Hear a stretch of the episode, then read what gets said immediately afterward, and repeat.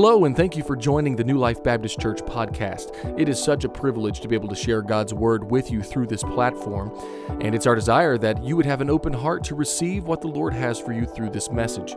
If you'd like to contact us, please visit our website at newlifecasagrande.com. There you'll find contact information to reach us directly, or if you're local to the Casa Grande area, you'll find information to plan your first visit. If you benefit from this sermon, please share it with a friend or feel free to leave a review. Now, let's get ready to hear what God has for us today. The Lord gave us the opportunity last Sunday to um, begin to lay a foundation for 2023 concerning the word hope. And uh, I was encouraged uh, by what the Lord taught me from His Word, and uh, I hope that you are as well. And uh, that's all we got. That's literally all we have is, is hope. Um, I was a youth pastor uh, in southern Arizona from 2000 to 2004. Um, just north of Marana and south of here is a little area. It's really exploded since I've moved away called Red Rock. If you go out into that Red Rock area, brand new subdivisions, there's markets out there now. But way past that, out toward the desert, there's um, some ruins of some kind of um, huts and houses that were built many, many, many years ago. And um, they're starting to break down. I don't know what they look like now. That's good night. That was 2002, 2003 since I was over there. And uh, as, a, as a young guy, you like to go out on adventures. So we got a bunch of the boys together one uh, afternoon and went over to the, these, these ruins. And we began to play uh, an aggressive match of, of hide and go seek or chase or whatever you want to call it. And what was interesting about these buildings is they were not very tall, so we were climbing on top of the roofs and jumping from roof to roof or room to room, I guess you would say, depending on the width. And, and man, we were in a high speed chase, and I had one of my teenagers, Stephen Pena, uh, just right on me. I'd climbed up this wall, and now I'm jumping from roof to roof, just, just you know, you, you're, you're just playing the game, you're having a good time, and it's super exciting, and you're not really paying attention. You're kind of looking back, and you're just hoping that when you jump from ceiling to ceiling, everything's going to be okay. Okay, so as I'm running, this is a true story. I jumped across what was probably a hallway to what I thought um, was a perfectly good ceiling, but I just didn't get a good view of it. And as I was in the air, I looked down and realized there's no ceiling. And I remember it's one of those moments where you're like, ah, you know what I'm talking about? You're in the middle of it. And I remember landing flat on my face and the air being totally, landed, you know, boom, the air in the stomach, that whole feeling and trying to catch the air. And now, instead of having teenage boys surrounding me, like, Pastor Ray, are you okay? They're standing above going, ha ha, and they're laughing at me. I'm like, no, it's not funny. I'm not doing, you know, I thought I was dead and thought everything inside of me exploded. And uh, that, that moment of, of launching, hoping to land on something wasn't there. Several years ago, I was riding with Pastor John Vaught. You guys are familiar with him. He's the one we blame for getting me into mountain biking. And he calls me up one day and he says, Hey, do you want to meet me over here at uh, South Mountain in Phoenix and let's ride? And uh, so I met him over there, and uh, he shows up all professional, man. I can promise you, um, I love mountain biking, but I will never wear spandex. Just for the record, you'll never have to worry about me biking in tight. Everybody, God's people said amen. And uh, so, but he shows up in his professional biking gear and with his professional uh, tuned um, multi, not multi, that sounds really big, but you know, several thousand dollar mountain bike and dual suspension. I show up with my found on Craigslist bike, and uh, and it's it's pretty decent, but uh, uh, it's nothing like that with my black shorts and t-shirt on, and I'm just ready to ride. And he says, "All right, let's go, follow me." And so we started these long trails around South Mountain, and sure enough, we're, we're getting it. We're getting some good speed, and I'd gotten pretty decent on the bike when all of a sudden I saw him go down into what I thought was a wash. And I've done that before. I've driven down into, into washes before, and so it wasn't a big deal. But what I didn't recognize is right before we got to the wash, the path split. There was a left path, which he took, and there was a right path. And so I followed him. And I saw him go off, and he's a little bit in front of me. When I get there, I realize the path he took is for the adventure seeker. It is for the professional. It is for the guy that's been riding mountain bikes for years. And off I went from a cliff. Okay, we're talking about a drop off, and he of course, knew what he was doing. He knew the trail. He jerked up and did this land. I went off in a nosedive, and all I was was praying, please, Lord, please, Lord, please, Lord. And I, I, still remember locking my feet onto the pedals and holding the bar as tight as I could, hoping that I was not about to die. Okay? But I remembered a thought literally, all these things run through your mind. Let the bike do what the bike was built to do. And I've learned that in mountain biking. Let the bike do what the bike was built to do. Don't panic, it, it's built to do that. And I came off and hit that landing and rode it through. And I got to the other side and I yelled, Pastor Vaught, Vaught, wait a minute. And I'm shaking. Do not do that again. Be sure you warn me that you're taking the pro path and there's another path that I need to be taking. Point me to the safe path. And uh, it's, it's by the grace of God and what this bike was meant for um, that, I, that I made this jump. I remember two years ago, two and a half years ago, standing over here in the desert watching an airplane toss my wife out its door. I worked hard to go, and I was literally six pounds shy of being able to jump. I don't really think I was disappointed. Uh, there was a part of me that's like, oh man, and there's part of me that's like, oh, you know what I'm saying? And I remember standing out there as a plane was flying, and the guy that took me to the to the landing point said, "Okay, that they should be getting ready to jump." And I was watching for the speck to come out of the plane, and my heart racing, right? And uh, the, all of a sudden, you could see people coming out. You couldn't really see that at first, but then you begin to pick out the speck. And, and what I waited for was something else after the speck. I, I, I wanted just to see that chute open. I, I, everything inside of me is screaming, please, please open chute, you know?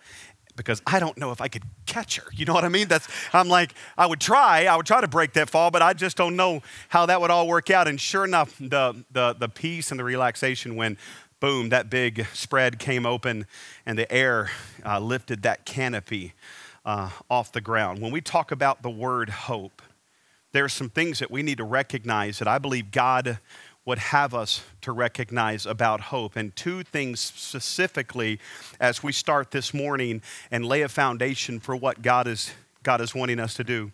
Number one, this morning, hope. It, it's necessary that it, that it has something that, that it's tethered to. Hope uh, by itself doesn't work. Hope by itself will never work. It has to have something that it is tethered to, it, has got to be attached to something. Well, I, I hope when I jump, there's a roof there. Oh, well, well, that hope really means nothing if there's not another ceiling by which to land. I hope the bike will do what it's supposed to do. Well, well, hopefully it's built and it's created to take that weight and that kind of shock absorption when it lands. I, I hope when I jump out of this airplane that there's going to be a canopy that opens and the air is going to fill that and, and it's going to suspend me between the heavens and the earth, right? And, and that, is, that is the idea of hope. Hope must be, it has to be attached to something, it is built on something. There is a foundation to it. it, it it's, it, it's got to have that security or. The, it's really nothing but a false hope, an empty hope, something that is fake and, and not real. And so um, that, that's important to recognize. When, when you and I say, I hope, what is it attached to? What is that hope attached to? Well, well, well I hope I'm saved. Well, I, I, I get that, but what is your hope attached to? What is your hope built on? What is the thing that it's tethered to? As a kid, I was running through the woods. We had this vine swinging across a, a, a, creek, and I still to this day will never forget with my brand new white Reebok tennis shoes, grabbing that vine with my buddies and tugging on it to hope that it was, it was secure and safe, and then swinging across that creek only for it to snap midway through. And I landed in that creek with my brand new school shoes on. And you know, when I got home, what followed that conversation and that re- revelation of dirty, muddy shoes. What I was tethered to, um, obviously, what I was attached to was not strong enough. So, so hope really has this, this need to be attached to something.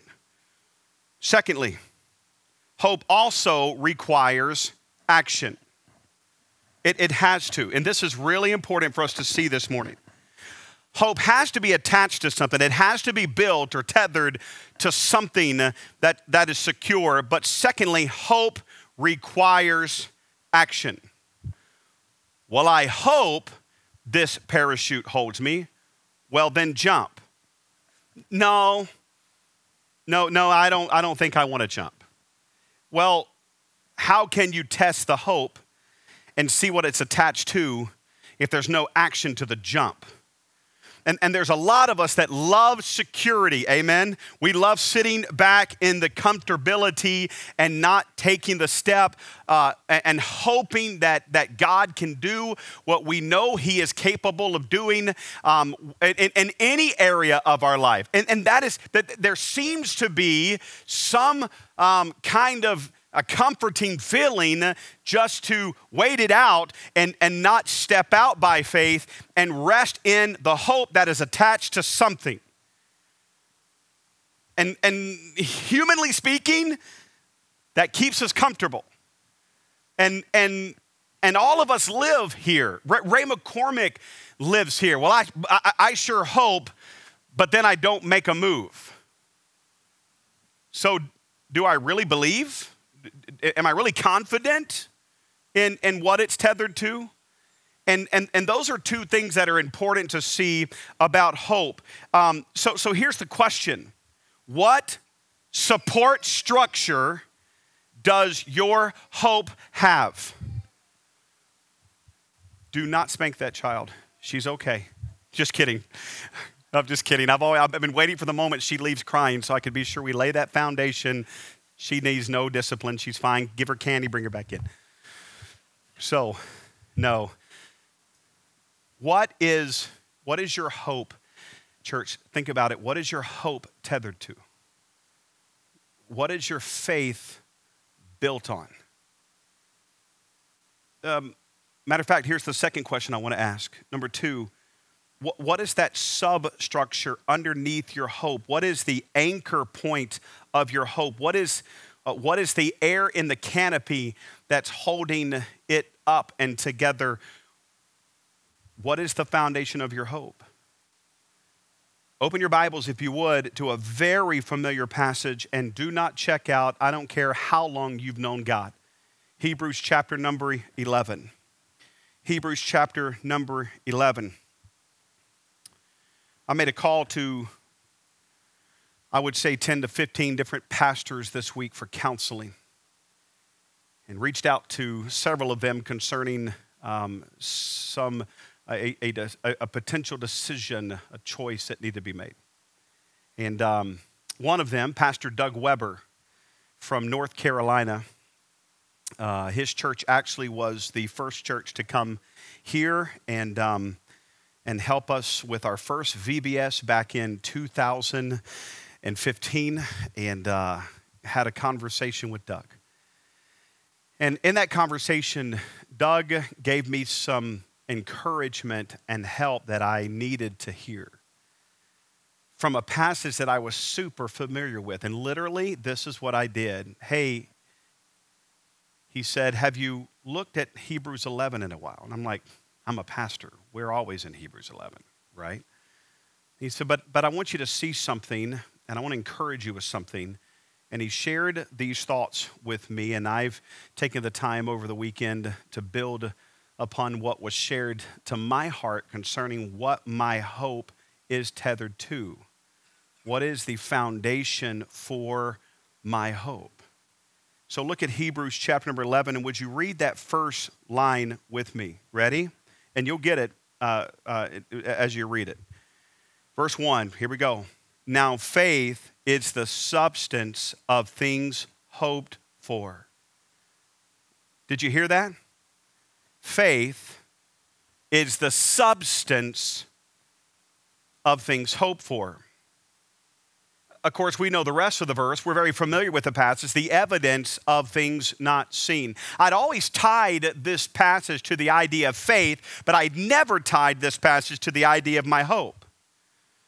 And, and what the text is saying is hope is tethered to, hope is built upon, it's founded upon the substance. The word substance, actually, in the Greek, it's not just something. The word substance is literally defined as the support or the setting under, the substructure, the assurance, the confidence. So, so watch what the text is saying. Faith is the substructure, it's the confidence, it's the foundation of things what?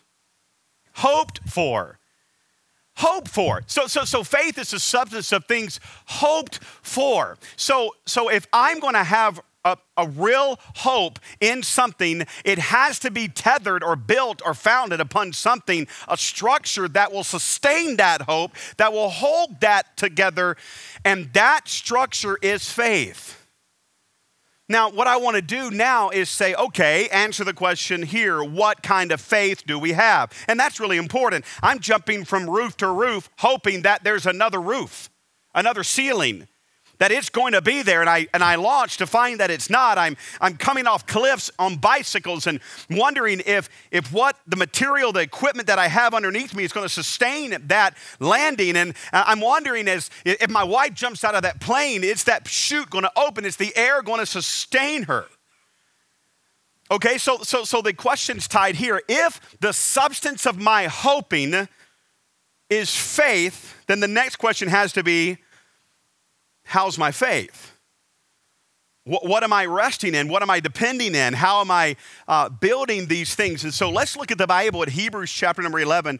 Again, I want us to see several things here that I think will be an encouragement to us. Number one, number one, faith must be intentional.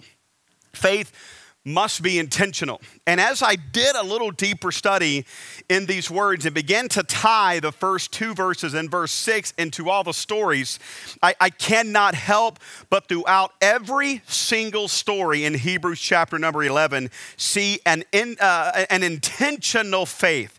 Notice what he says in the passage. Now, faith is the substance of things hoped for.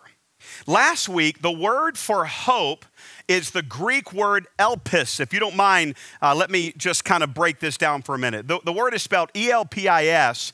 Um, it is the word which means confidence in. Okay? The word here in this passage, you have to tie it with the word for, this action verb, hoped for is elpiz, E L P I Z. And you say, why is that a big deal? Because in its original um, language, we would have to understand what God was actually saying in each setting by understanding the word itself when it was said, okay? And so the, the word elpis means, you know what? I have confidence. The word elpiz means, E L P I Z, I have confidence for something, in something particular. It's not just this random confidence, my confidence is in something particular. So faith is the substance of things hoped. The next word is what? For. What are we hoping for?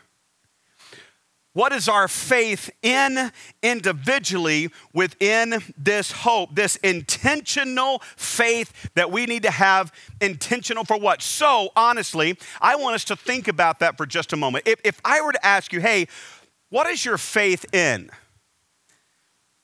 most of us would say, My faith is in, my faith is in God. Okay, well, what does that mean? What does that mean? When you say your faith is in God, what does that mean? All of God? Some of God? The idea of a God? The big picture God? The little picture God? Are you understanding? We've never, I don't think many of us have ever come to that point. Uh, for instance, uh, teenagers that are, that are in the room, all, all, my teenagers, seventh grade and above, 12 years old and up, maybe, um, how many of you believe there's a God? You, you believe in God. Would you hold your hand up? You have faith in God. That is awesome, okay? Uh, I, there's some of you that are wanting to be teenagers, and that is great, okay? So, so you believe in God. All right, so Xavier, can I can I can I single you out for a minute? You give me permission? So so Xavier says, I believe in God. Like what part of God do you believe in? That that you actually have um, intentional faith in? Just that he's alive and he's real? D- do you believe that? Okay, so so you have faith in the big idea of God. All right, so let me, let me ask mom. Can I, can I talk to mom about you for a minute? Is that okay? Hey, so Casey, do you think that Xavier believes in God? In the big idea of God? Do you think he believes in the little ideas of God? Are you sure? Does he obey you when you tell him what to do? Oh man, I didn't mean to reveal that. I'm so sorry. Xavier, do you believe in the big, big picture of God? So if God is real and he's alive and he's on the throne, then every command that he's given, it's just as alive, just as real, and just as powerful. Did you know that he said that if you put your faith in me, you'll obey your parents? But you're not. But by the way, by the way, um, um, all of them would fall into this category unless you start judging Xavier, all of us fall into that category. Oh, I believe in the, the, the big picture of God, but I don't trust God here. I mean, I'm all about this amazing God who sits on the throne, and I believe that He is, and that He was, and He is to come, and I, I'm all right with all of that. But, but I don't ask me to do that.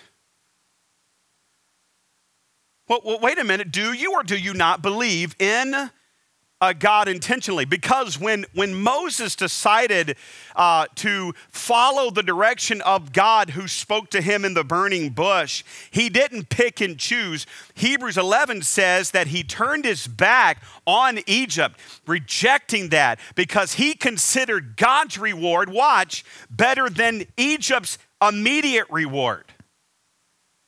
So, so Xavier, again, let me just say this because I don't want to make him feel bad. Xavier, all of your peers disobey their parents. I know.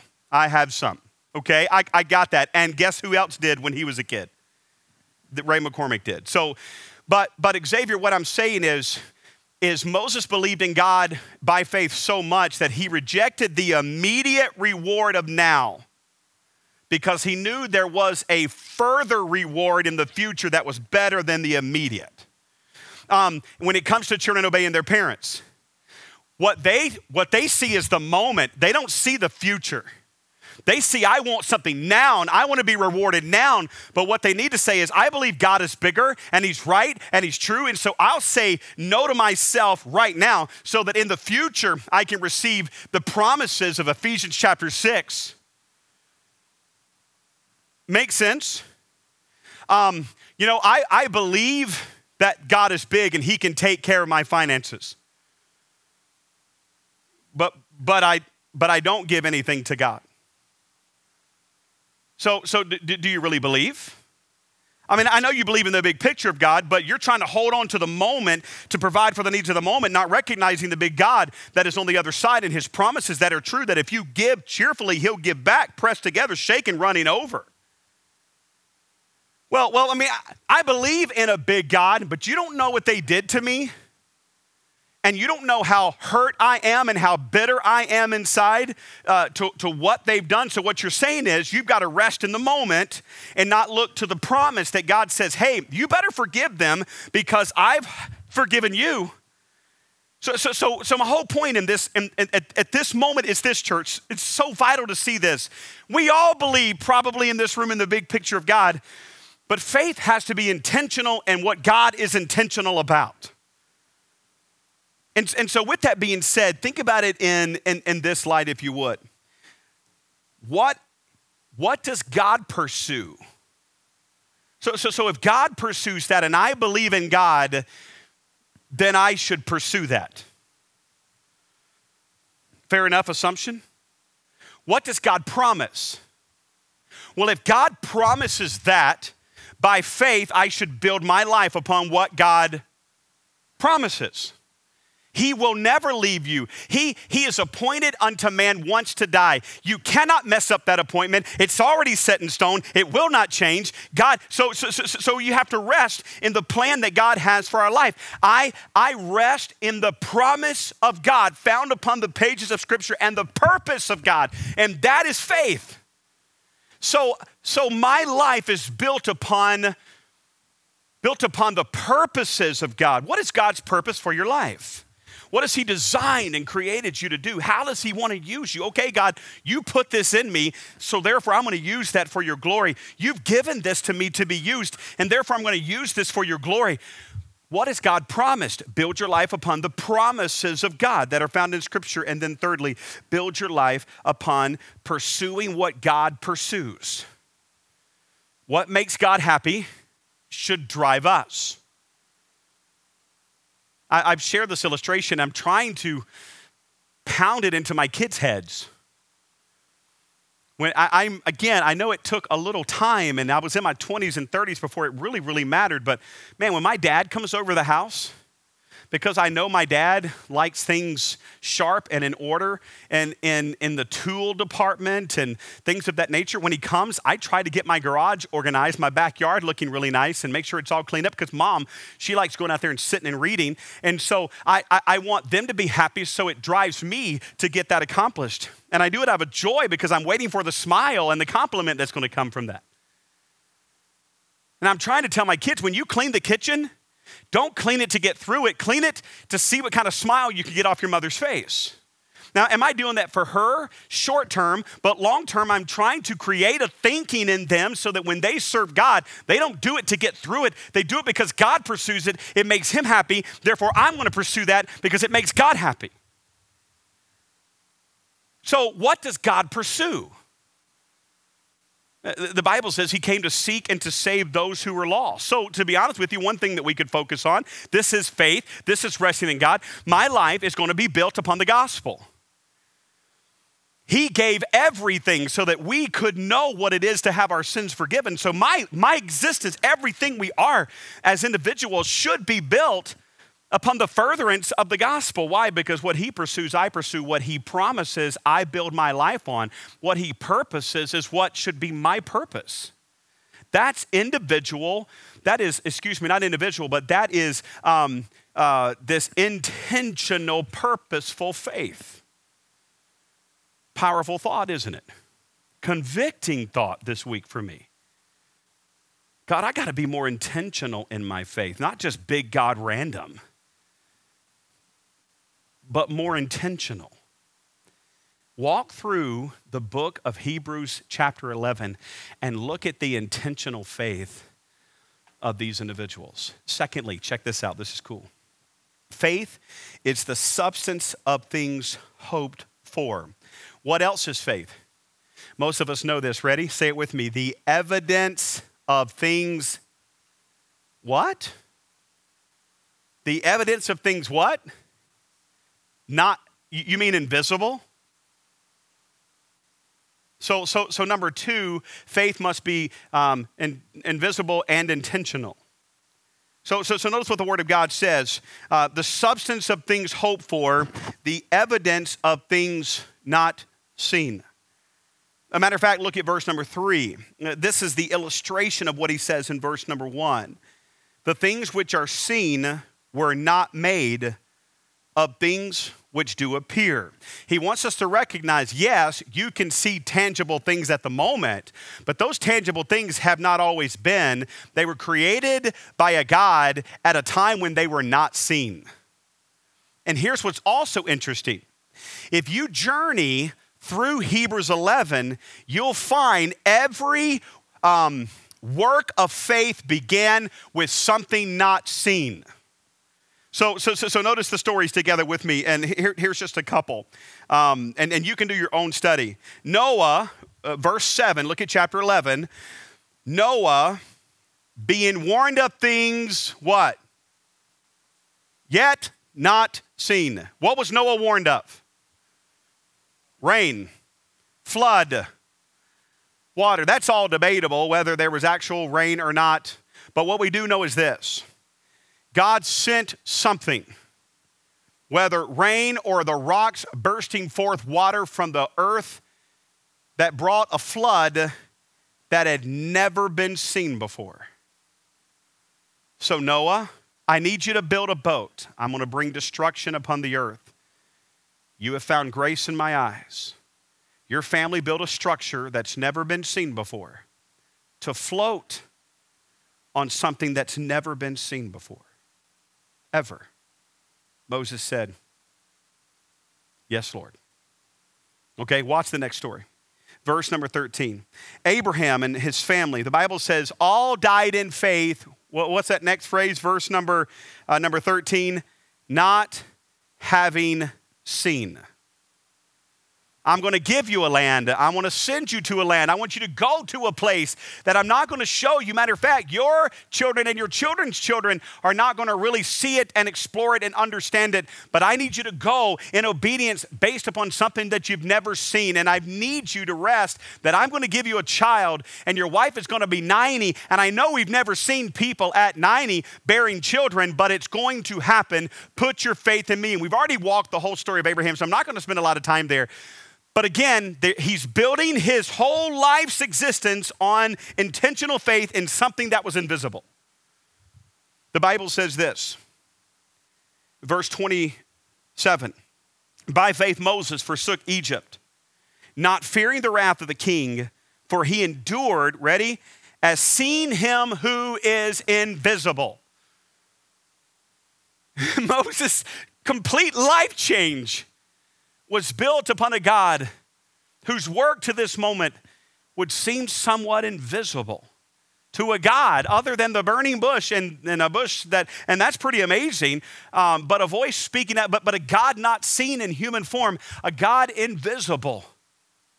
I know you don't see the safety. I know you don't see the God. I know you don't see the moment, but, but isn't that faith?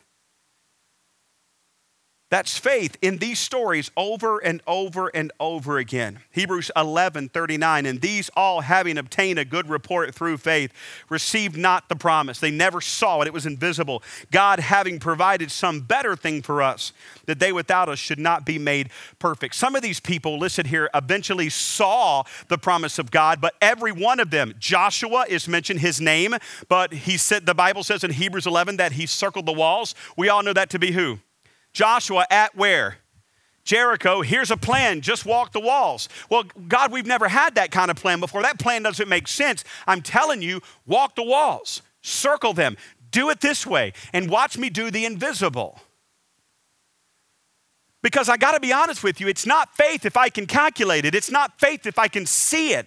It really, it's not. I'm, I'm depending upon the calculation. I'm depending upon the equipment. I'm depending upon those things that I can see and know that they've accomplished the task before.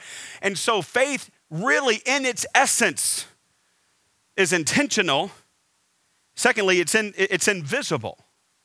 The, the, the, Bible gives us so many beautiful thoughts. Mary and Martha standing at the tomb of Lazarus who was dead.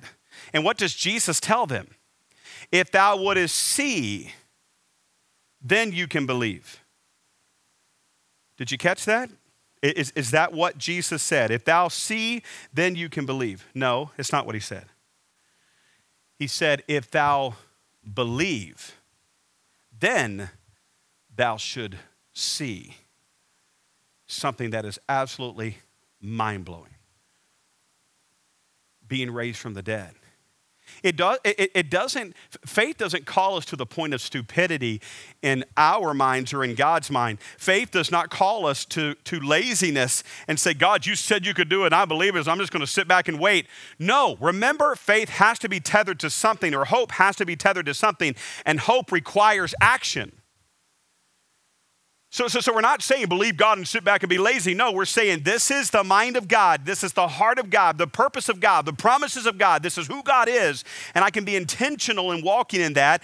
And I recognize that what we're seeking for is invisible. But God, in His intentionality, can bring it to pass. He is able, church, to do exceeding abundantly above all that we could ask or think. Number three, faith must be individual. Have you guys ever noticed something that I've never noticed? I've never noticed, never even thought about it, that Hebrews chapter 11 never speaks concerning a group. There's, there's no story in Hebrews chapter 11 that speaks of a group. Now, were all the peoples of Hebrews 11, all the peoples, people of Hebrews 11, in a group? Yes. Impact a group? Yes. But, it, not, it was never the group. Uh, the Bible says in the next verse, verse 2 For by it the elders, by what? Faith, the elders obtained what? a good report. The individuals in the story, the ones that we're going to look at in Hebrews 11, we're not going to look at it today, but in the passage to follow, um, um, the elders, the individuals, obtained a good report because of their what? Their faith. It, it, it's all stories of individuals. You say, well, well, wait a minute, Joshua had the armies. No, no, no. God didn't tell the army to move, God told Joshua to move. It, it, it was individual. And so we, we see that God works individually and then it affects corporately. Because faith is individual. Faith affects your home corporately, moms and dads. You put your faith in the promises, the purposes, the plan of God, and walk in that. That faith affects individually you corporately. Faith affects our church individually, but that individual faith affects us corporately.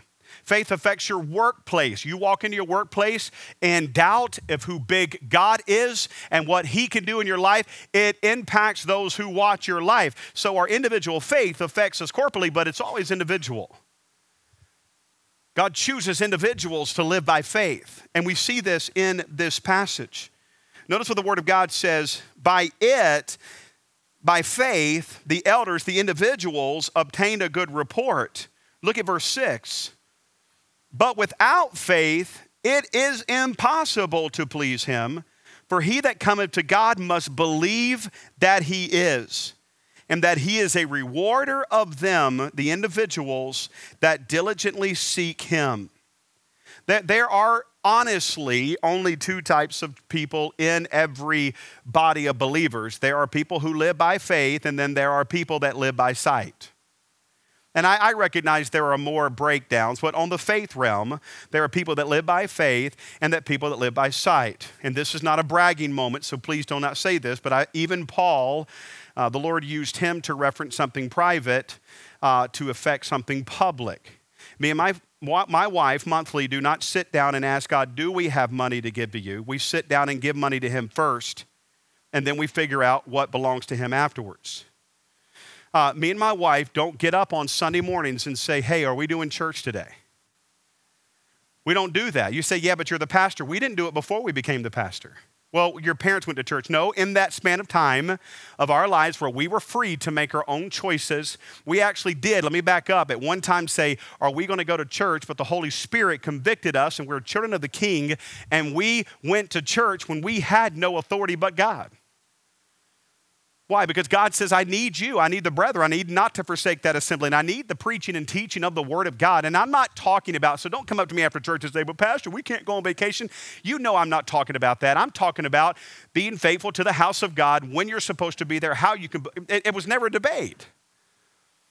Because I don't build my decisions upon. Um, personal circumstances surrounding that. I, I, build my choices upon what God pursues, what God, and if God died for the church and gave his life for it, shouldn't I be passionate and pursuing what he pursues?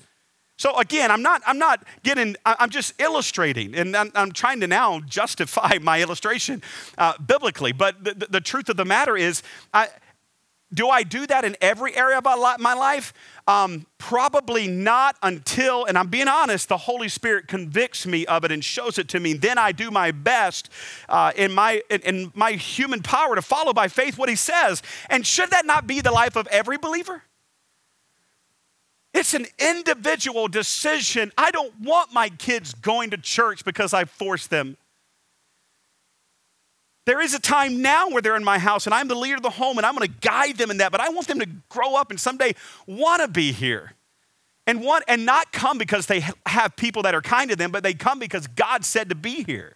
I love that meme that's on uh, Facebook right now about church. If you quit going to church because somebody hurt you, then you don't know the God of the church. Right? And you were going for the wrong reason in the first place because that, that's what drives us. And this is what um, the, the, the chapter of Hebrews 11 says God is greater, He's better, He's what we should be focused on. And these people lived with Him in sight, an upward hope that was intentional, that was invisible, and that is individual. You say, well, what does an individual faith do for me? Really quickly, I want to show you this. Number one, notice what the Bible says. We're, we're going to just completely look at Scripture. But without faith, it is impossible to please Him. So let's flip that. With faith, we please Him. Okay? So, so the Bible is super clear that faith pleases God. We cannot please God if we don't take steps of faith individually. God, I don't get it. I don't understand it. I don't see it, but your word says it. You're passionate about it. This is what pleases you. This is what you're shooting for. Okay. That's what pleases God. Is a life of faith.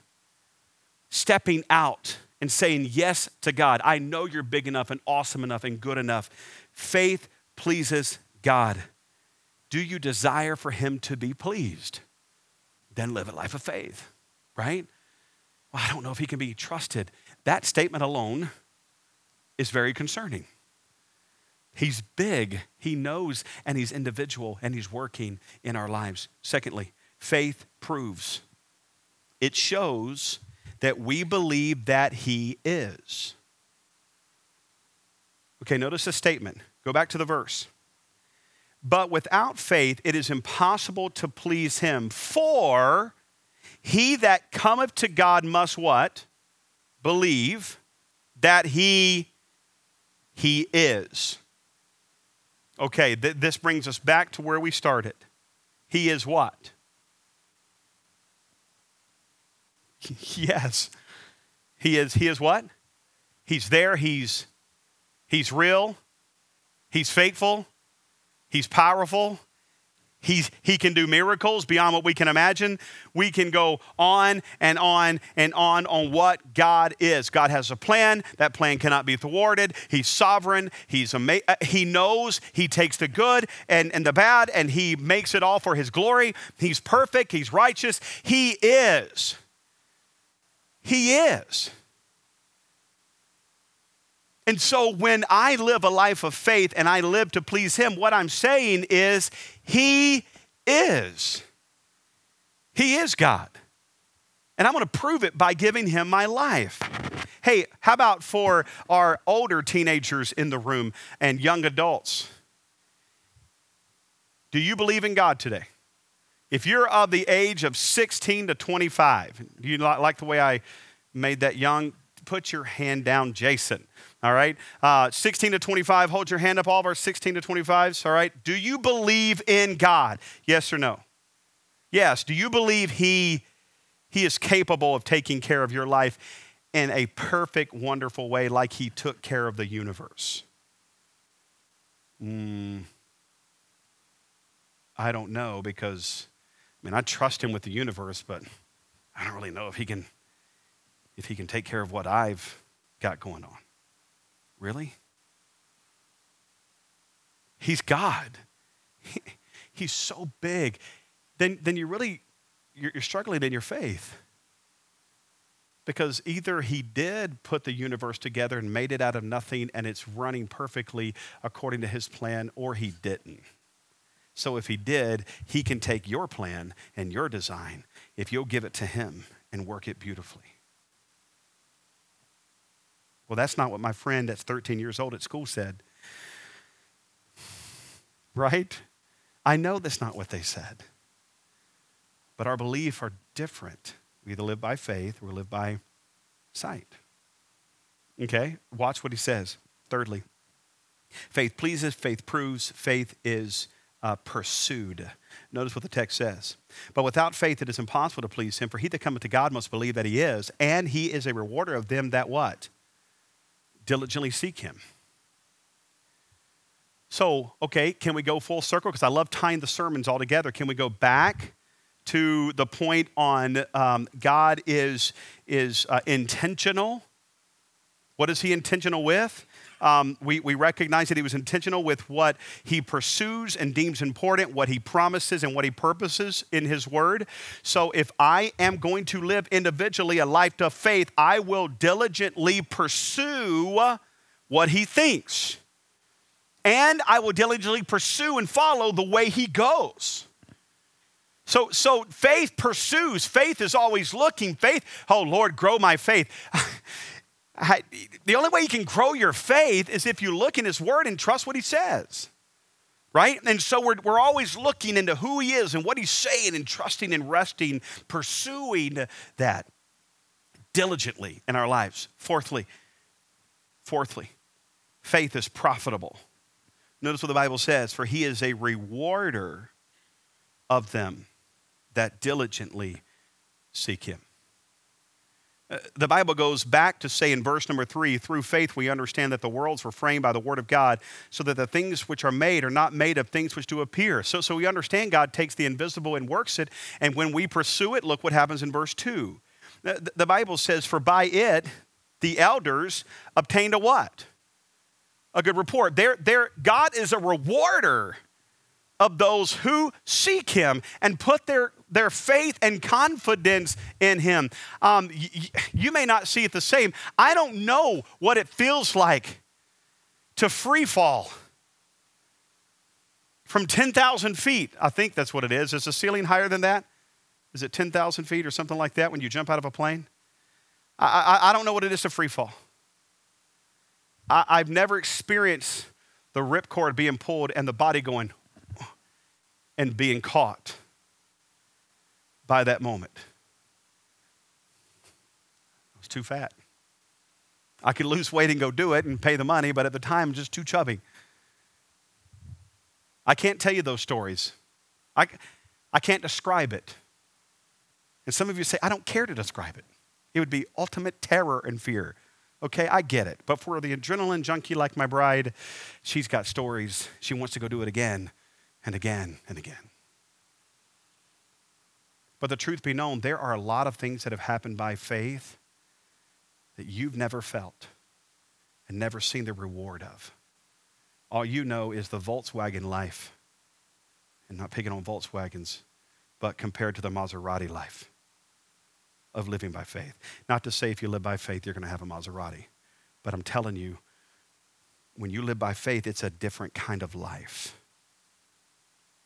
than living yourself and doing it your way and seeing God reward and bless and work in His way. And we're not talking about, I got to be so careful because there's so many false teachings out today that could be tied into a statement like that. I'm not preaching a health and wealth gospel. I'm not saying if you give your life to God and you step up by faith, you're going to have a Maserati and a big house and your bills paid. But I am saying this there's a difference between wondering and knowing that I'm in the center of God's will. I'm doing His purpose, His plan, fulfilling His promises, living within His promises, and the safety that comes inside of that. Because I bet you a big deal, the, the bill for, for an old Beetle is much different than the bill for a Maserati when it comes to being in the shop. They're just made differently. And so living by sight or living by faith, it's just made differently because the difference is me versus God doing what He does best in our lives. Living by faith and not by sight. Give me just a couple of minutes to, to share. We're coming up upon our eighth year here at New Life Baptist Church. is super cool. We're less than a month away uh, from being eight years old. We're uh, just a couple of months away uh, from being in this building five of those years. And uh, that's kind of crazy, isn't it? Uh, to, to, to, think about that. But I believe God has called New Life Baptist Church and, and, and its people to have an intentional faith, an invisible faith, and an individual faith. And can I prove that that is the history of this church from its beginning? Let me just walk really quick, and I've, I've written these things down. In 2013, I was standing in a, a little wood mud church in Sandy Creek, North Carolina, asking God, Lord, what do you want me to do with my life? I had pastored for five years. I knew God was stirring the nest. My heart longed to be in the West.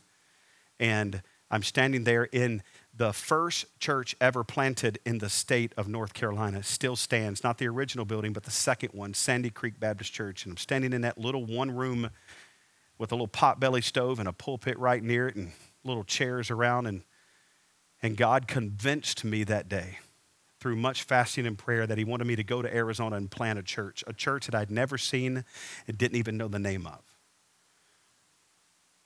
In 2014, we resigned our church in North Carolina a salary of $80,000 that included a parsonage in that salary to come uh, and try to plant a church in the state of Arizona, having no idea where our income was going to come from. That first Sunday after we resigned and they let us go, they told us, You can stay here. That was in January. You can stay here until March. But in March, you got to move out of the parsonage because we, and they weren't mean, but we got to hire a new pastor and we need to have that available in case he needs that. And so I'm like, Okay, we get it. And so um, we began to make plans. We had nowhere to live, no house to live in, nothing secured. I guess we can move in with my parents, but nah, right? I love them, but you know, they would have kept us and it would have been fine for a little while, but not, yeah, not with the family we had. There was, there was seven of us and that, five, six, yeah, seven of us. Why am I? uh, but that first Sunday, literally, we drove to our first church to present what we were going to be doing. We're going to Arizona to plant a church. We want you guys to help support us. We're asking you to pray about that. And so we shared the vision, the story. And after church, we went to lunch at a little restaurant called Cookout. And the pastor said, So, where are you guys going to live? And Joe, Joe Shakura says, well, What kind of house are you going to live in? I'm like, Pastor, we, we don't have anything. We don't know yet. We got a month to find something. He says, Yes, you do. We have a parsonage that's been sitting empty for about a year. It's a five bedroom house here in our city. It's yours, no rent, no pay, no nothing. Your family can move into that house and base out of that while you're on deputation. I'm like, What? So now we have a house. In February of 2014, we committed to move out here. We bought our house in September of 2014. Literally, I know this is crazy, not having an income. We were living week by week from what people like you give when missionaries come through. And somehow we got a loan. And we found, by the grace of God, a Christian mortgage guy. He wasn't Mac in Queen Creek because he was Mormon at the time, but uh, we, we found a Christian mortgage guy in Queen Creek that gave us a loan for a house, worked out all the details through our local church, and we were able to purchase a home. It was just unbelievable. In July of 2014, that was done. In December of 14, we began looking for a building I remember driving through those storefronts behind Cracker Barrel asking God where we're going to have church. And everybody I called said, Nope, no church. We don't want a church. We don't want a church in there. Nope, you can't afford it. Blah, blah, blah, blah. And finally, I pulled around the corner behind Home Depot and saw this beautiful rock front school there and went inside. And lo and behold, the principal was a believer. And as soon as I said, hey, we'd like to launch a brand new church here in Casa Grande, her words were, it went like this. I said, Patty, Miss, Miss, Miss, um, I called her by her last name, and I Messer, I said, um, we'd like to launch a church here. She said, come with me. And she turned around and started walking. If you know Miss Patty, she's just like that. Boom, boom, boom. She said, You can have your church in this room, you can have your Sunday school classes in these rooms. And she had the lingo. She knew auditorium and Sunday school classes, and you have access to everything here, and, and, and we want it to be yours. And man, I remember getting on the phone and calling people, and I remember her sending me an email saying, I'll get back with you soon about how much the rent would be. And I'm thinking, Well, we're probably not going to be able to afford the rent. And she sends me an email that says, Your rent is $250 a week. How many church plants launch? I'm sorry, not a week, a month. How many church plants start like that? I'm telling you, it was unseen and God did it. In July, excuse me, in January of 2015, over 20 churches from multiple states came and handed almost 50,000 invitations across the city, and Josh McIntyre got one of those on his door. Mailers were sent out, John and Romans Bibles were sent out, and on February 15th of 2015, we stood in that little lunchroom. There was five families who said, we'll commit to this, and we stood together waiting for people to show up. And that morning, over 75 people showed up. The next Sunday, it averaged out around 50, 48, I believe it was. And uh, new life had begun. By April, we had over 20 families who joined the church as its first uh, starting members of New Life Baptist Church. And God's continued to grow and to grow and to grow. I'm just trying to be careful to let you see how we, as God's people, as, as a unit, people began serving and giving. In 2017, we made our first land purchase, and it was paid off in 2018, one year later.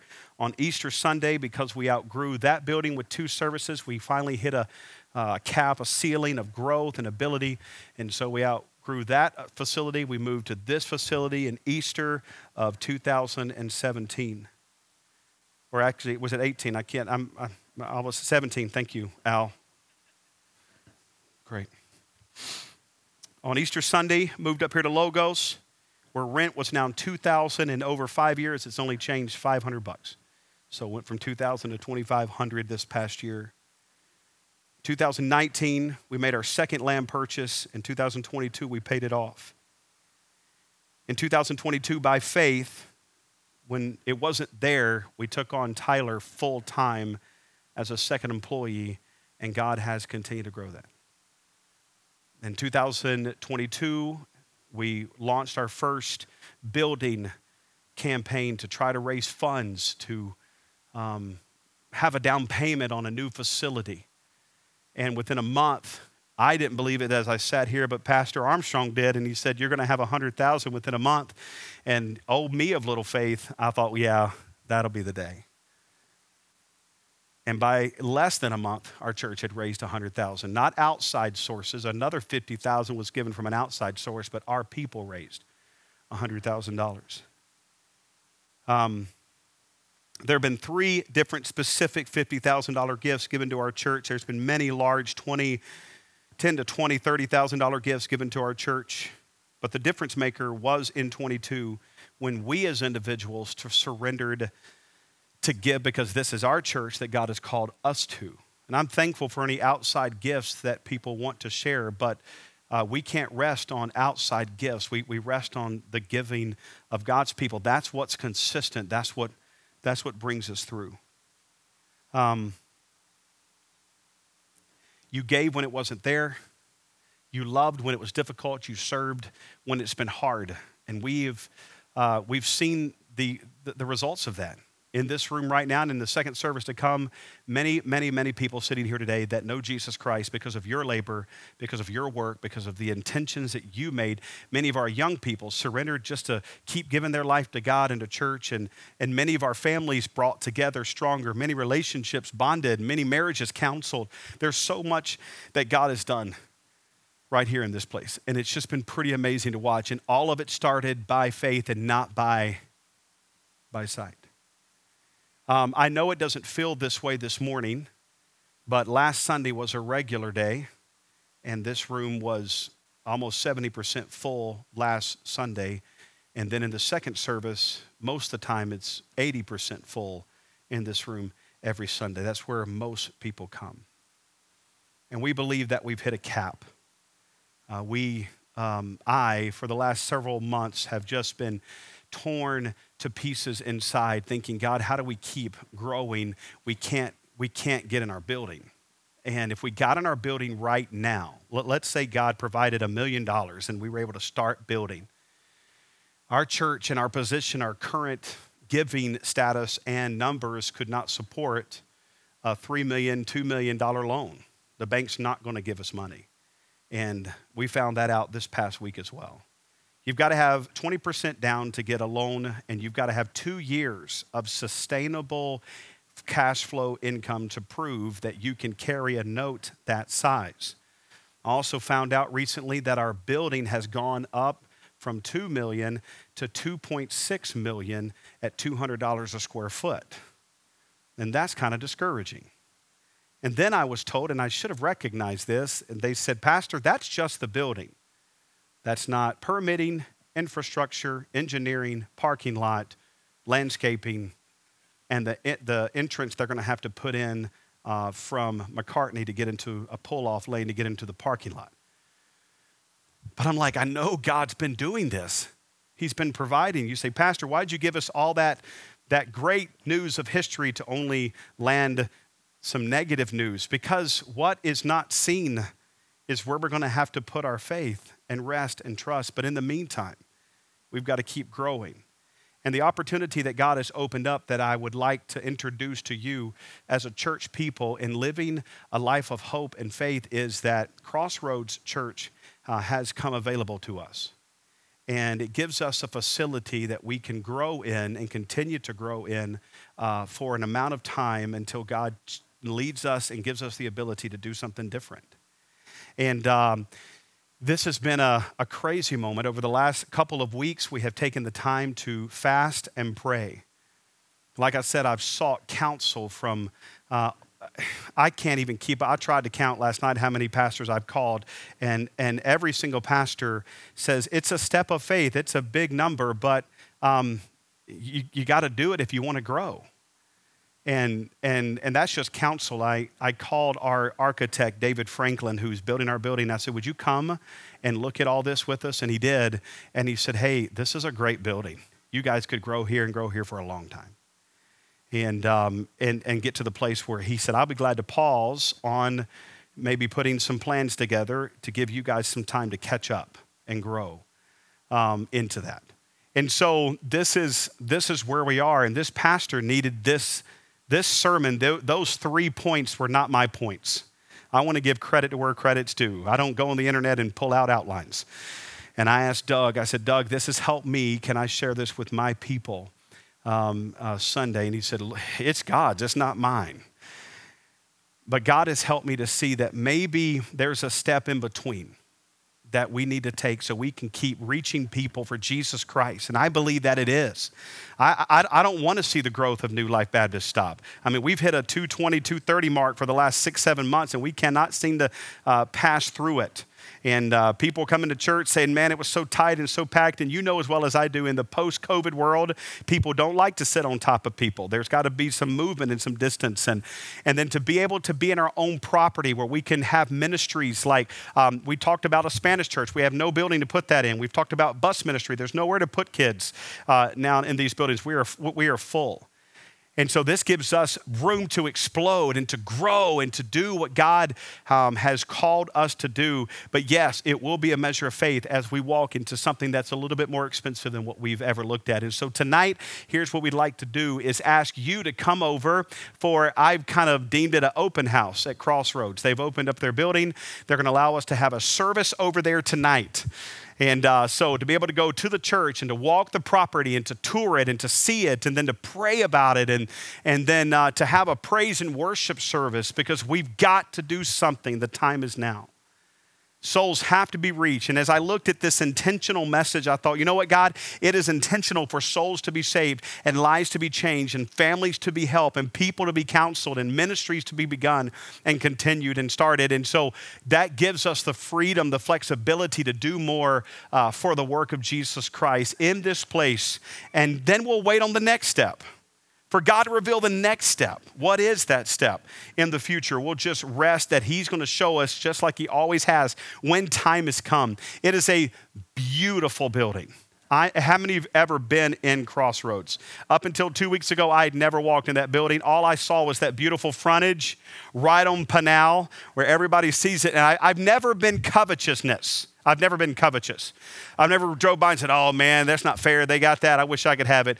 Uh, but I've always driven by that saying, man, what great uh, exposure that there's a church right here in this spot, in this place. This auditorium, there's a hundred, so this give you an idea, this auditorium, there's 140 something chairs in here right now. In their auditorium, there's 320 uh, at the present, and more can be put in the room. That's just how they've set it up. And, uh, and so there, I don't know if you know this, but Crossroads moved out of that building and sold it to the owners of Adrenaline Motorsports. So they're, they're, they're moving out as of the end of February. They're done with that building and heading over to the LA Fitness Sportive facility on Florence Boulevard. All right. But um, this building would be open and available, and the owners uh, desire their Christians for it to stay a church. And, uh, and so uh, we were the first church called because, and this what was said, not by me, they said, Pastor Ray, we know we're not the same.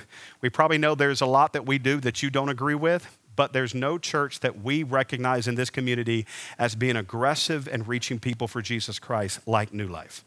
And we want an aggressive church in this building.